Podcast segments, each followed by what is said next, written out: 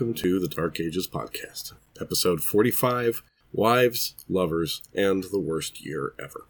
Last time I promised a whole episode about the idea that the year 536 was the worst year to be alive in all of human history.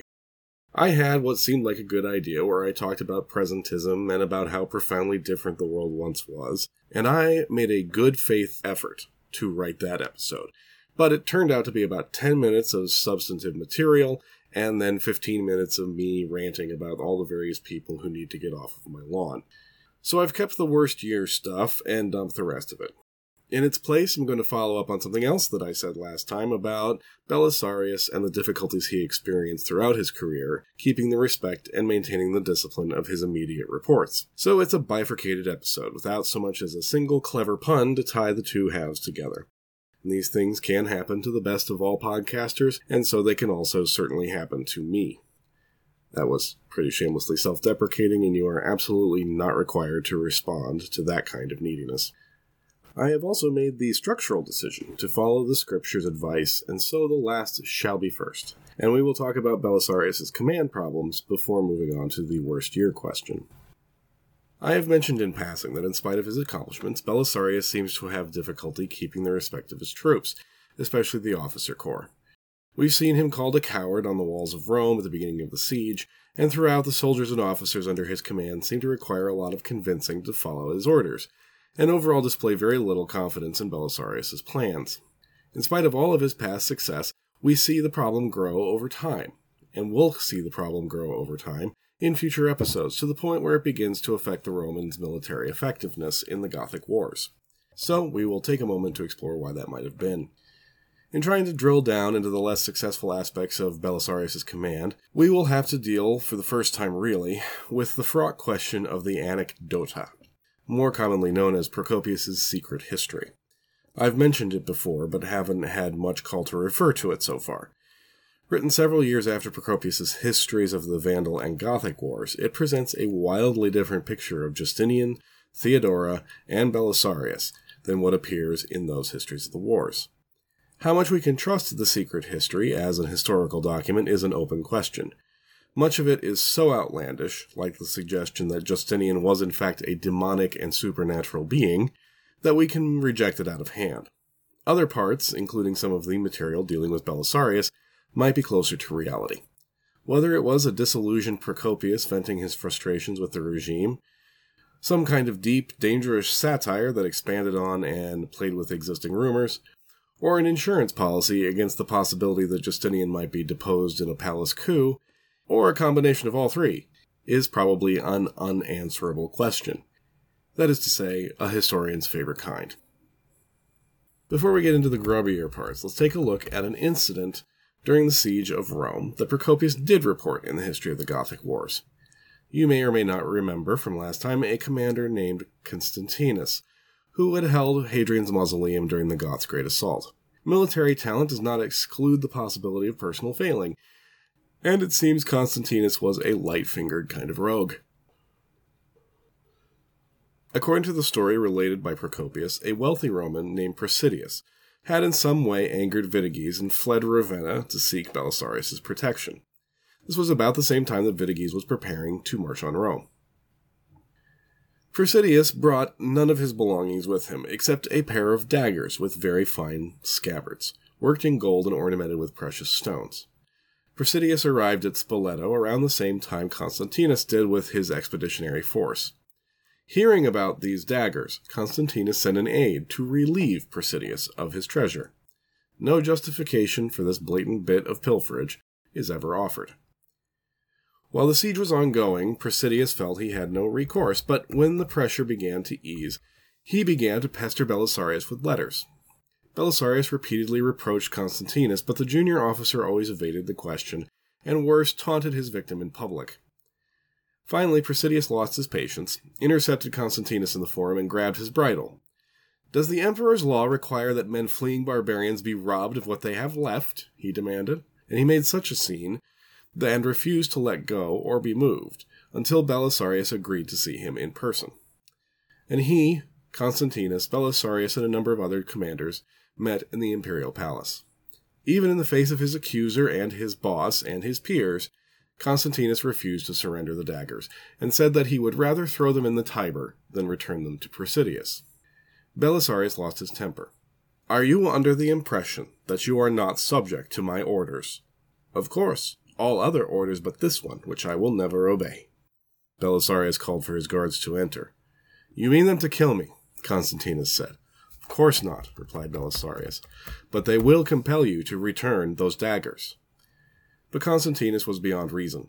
Convinced he was about to be murdered, he drew his own dagger and lunged at Belisarius, who only just managed to dodge the attack. Constantinus started to pursue, but was seized by two of his fellow commanders. He was dragged off, and some time later quietly executed. Procopius doesn't say so, but I assume that Presidius got his daggers back. What are we to make of all of this?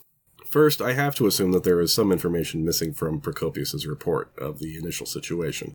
It's hard to imagine a reason these things would be worth so much to Constantinus, unless there had been some earlier slight to his honor that he felt would be recapitulated if he caved into the demand. Even so, I think it's pretty obvious that there is also a management issue here. Constantinus was a competent commander and soldier. Obviously, that doesn't exempt him from bad personal behavior or poor judgment in other areas, but the fact that he ignored his commanding officer for months, and worse, knew that he could ignore his commanding officer for months, is a pretty strong indicator that something was wrong. I haven't made a big deal of it, but along the way, Procopius has related several incidents of rebellion, insubordination, and treason along the way, and in almost every case, the malefactors have been punished by impaling. So Belisarius is perfectly willing to tackle the capital crimes. Yet Constantinus seemed confident that he could get away with this petty crime. Maybe it's the small potatoes nature of the offense that makes him so confident, and maybe that is part of the problem. If an army consistently sees their commanders above the law, then their respect for the law will erode, along with their respect for the commander-in-chief, who is theoretically the representative of that law. But that's a very sophisticated explanation, and it's not as if legal double standards were anything new in any society, much less Roman society. Procopius, though, in the Secret History, offers a much simpler, more visceral explanation for Belisarius' discipline problems. His wife. It was not at all uncommon for officers' wives to accompany their husbands on campaign, as was the case of Belisarius' wife Antonina. She appears in the wars a few times, usually in a positive light. She convinces the general to rest and take some food at the end of the first day of the siege of Rome, and Procopius gives credit to her for helping him arrange shipments of supplies from Naples to Rome. The Antonina that appears in the Secret History, though, is a very different creature. According to Procopius, and again, we have to be careful of the entire document, Antonina's background was similar to that of the Empress Theodora. A child of the circus, she had been a courtesan and generally the kind of girl you don't take home to mother. Procopius doesn't say how she came to be married to Belisarius, but does note she had already had several children by the time they were married, and that once married, Antonina controlled her husband with wiles and enchantments. Theodora at first took again this new lady of the court, perhaps as an unpleasant reminder of her own past. But once Antonina had proved a skilled and willing accomplice in the Empress's intrigues, the two became friends. Just before leaving for the Africa campaign, Belisarius adopted a young man named Theodosius, who accompanied him. Antonina began an affair with Theodosius, at first in secret, but her discretion waned over time. Belisarius caught the two together in a compromising position in Carthage, though Antonina was able to talk her way out of it, and Belisarius was willing to be deceived, if you see what I mean.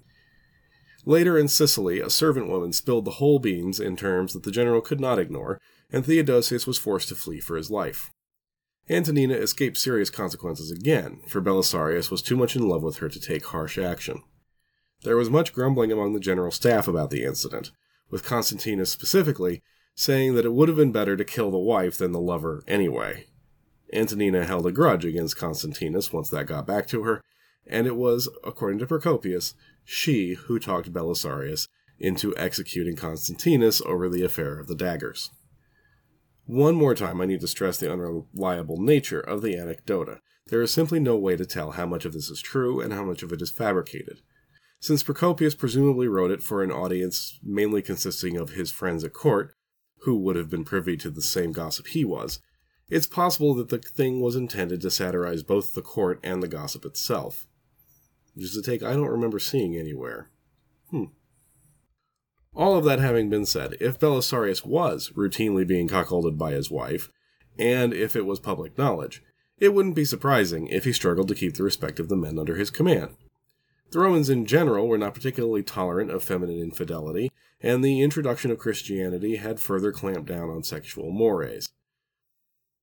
Attitudes toward a man seen as unable to control his woman would be pretty unforgiving.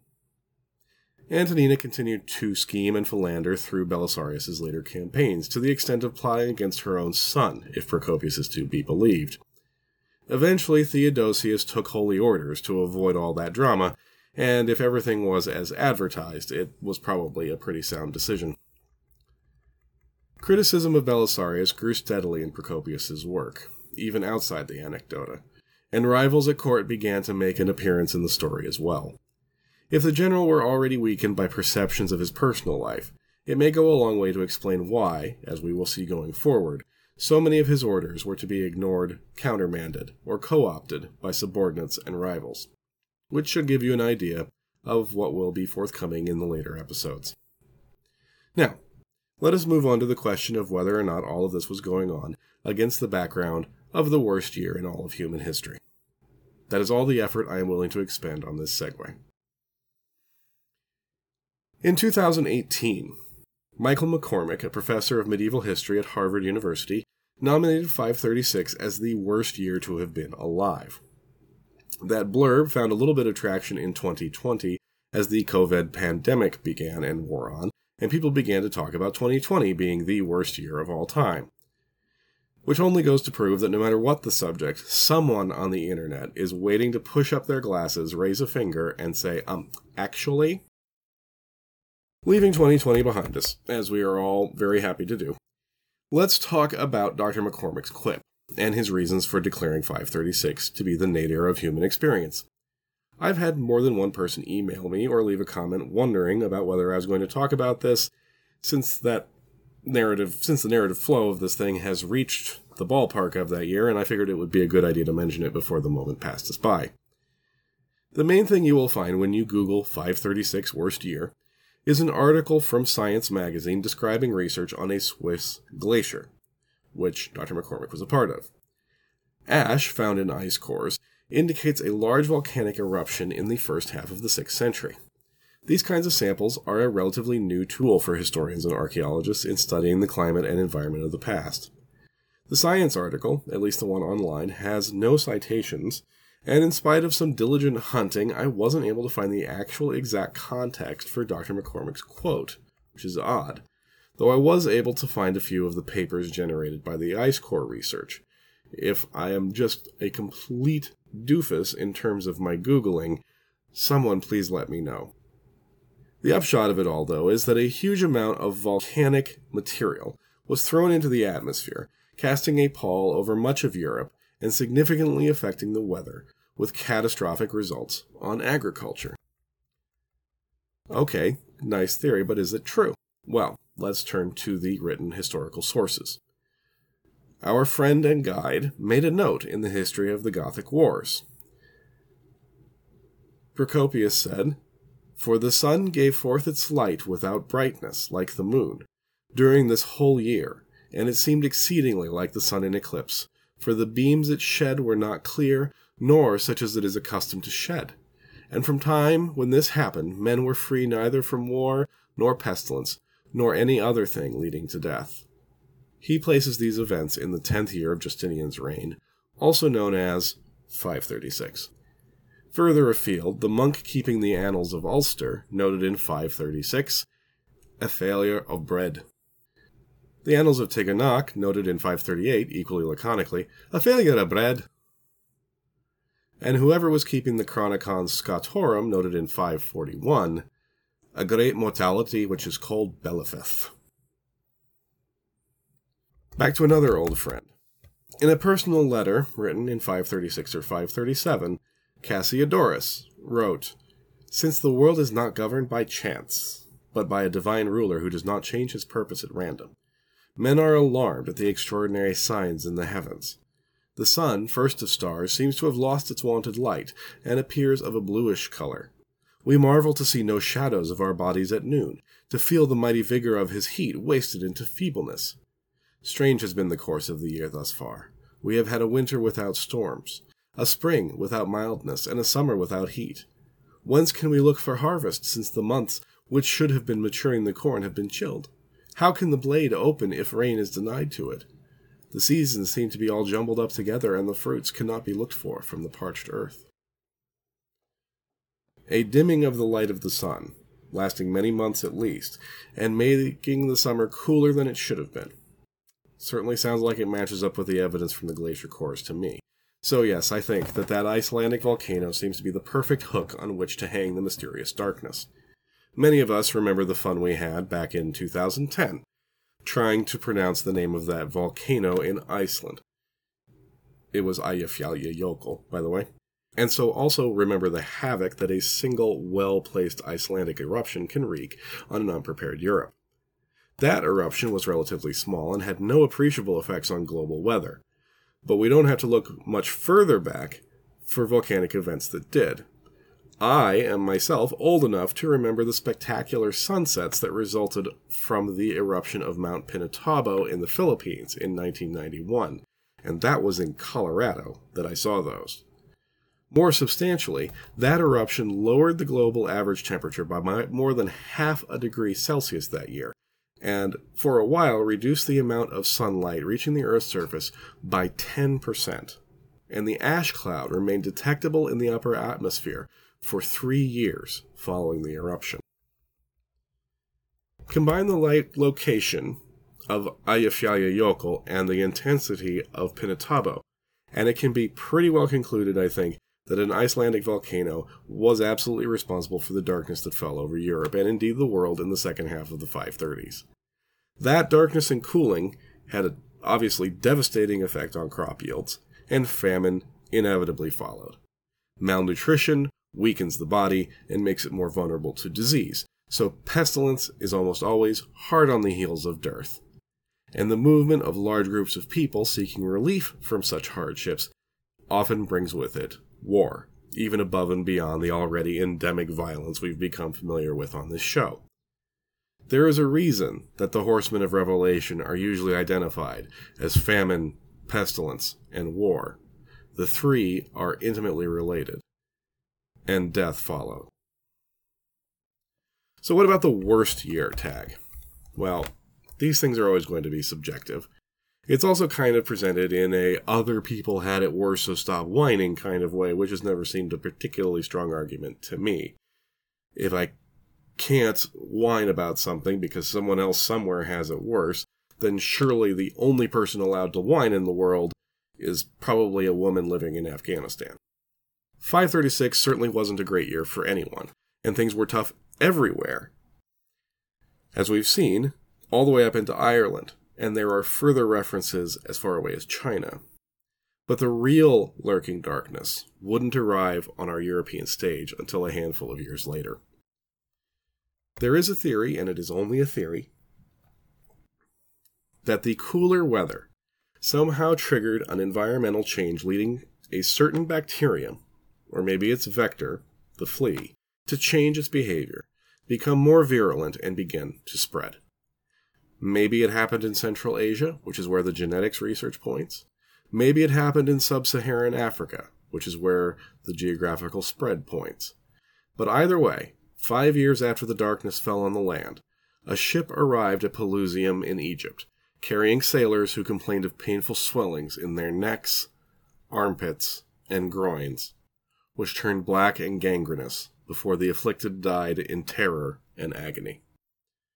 It was the first recorded appearance of the bubonic plague, and it will get its own episode in its own time. I mention it to make the point that maybe 536 is just a little bit too early to be calling the worst year in human history. All of this kind of talk, though, 541 was worse than 536, is hair-splitting and a little bit silly. I am willing to concede that the 530s and the 540s were not good decades for most of the world, but so what? Are we building a time machine and making a list of places to avoid? That's going to be a pretty long list, regardless of whether any one entry is the worst entry. For just about everyone listening to this podcast, and certainly for the guy producing it, being transported to just about any time or place in the show's remit would be devastatingly traumatic and probably pretty quickly fatal. This is where the unproductive ranting started in my original first draft, so here's where I will break off for this episode. We will be back to the regular stuff in coming episodes, and in the meantime, look for a bonus episode, which should have dropped roughly around the same time this one did. It's a departure for us, but I hope you'll find it interesting. Thank you to everyone, as always, for your comments and emails and support, reviews, and so on. And if you would like to offer more material support, you can contribute at ko-fi.com, that's ko-fi.com/darkagespod, my digital tip jar. Special thanks to my beloved recurring contributors. You know who you are by now, you seven heroes. Speaking of support, I have been playing with the idea of starting a Patreon, but I don't want to do it if I can't offer valuable rewards to supporters. So in order to gauge interest, will you please let me know what kind of rewards you might like to see? Merch? Bonus episodes? If bonus episodes, what kind of thing and on what kind of subject? What would it take for you to feel like you got your money's worth, is what I'm asking. If you have any ideas, you can please let me know through the contact page on darkagespod.com. I believe that will cover it for this episode, friends and lovers. So until next time, be excellent to each other and take care.